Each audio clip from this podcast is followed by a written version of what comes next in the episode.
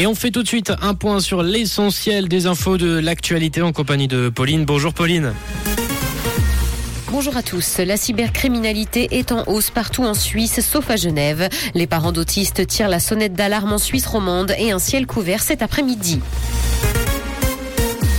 La cybercriminalité est en hausse partout en Suisse, sauf à Genève. Les délits numériques ont augmenté en 2022 selon les statistiques de la criminalité publiées par les polices cantonales. En Suisse romande, la plupart des cantons présentent d'ailleurs une montée en flèche de la cybercriminalité. La hausse des cyberescroqueries dans le canton de Vaud est notamment de 17% par rapport à 2021. Les infractions numériques liées à la pornographie affichent une hausse de 61% en 2022.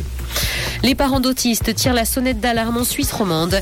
L'association Autisme Suisse romande critique les lacunes dans la prise en charge et exige un plan d'action. Et ce, à l'approche de la journée mondiale de l'autisme qui aura lieu le 2 avril. Une meilleure prise en charge des personnes concernées est demandée tout au long de leur vie.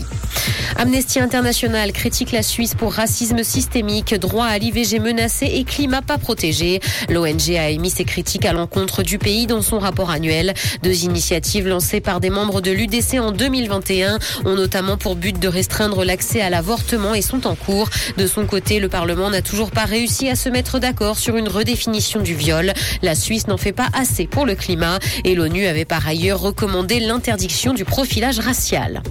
Dans l'actualité internationale, Donald Trump est menacé d'inculpation et dénonce une ingérence électorale. L'ancien président américain estime être victime de voyous alors qu'il souhaite se présenter à la prochaine élection présidentielle. Il est menacé d'inculpation dans une affaire qui remonte à 2016.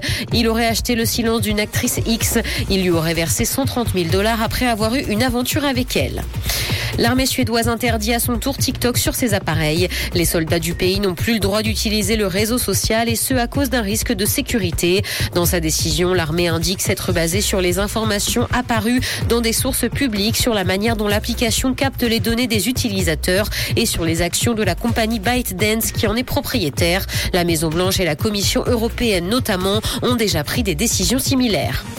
Musique, Adèle ajoute 34 nouvelles dates de concert à Las Vegas. La chanteuse a donc décidé de prolonger sa résidence qui s'est terminée samedi jusqu'au mois de novembre dans la ville. La prolongation de cette résidence débutera le 16 juin et se terminera le 4 novembre. La prévente des billets démarre quant à elle le 5 avril.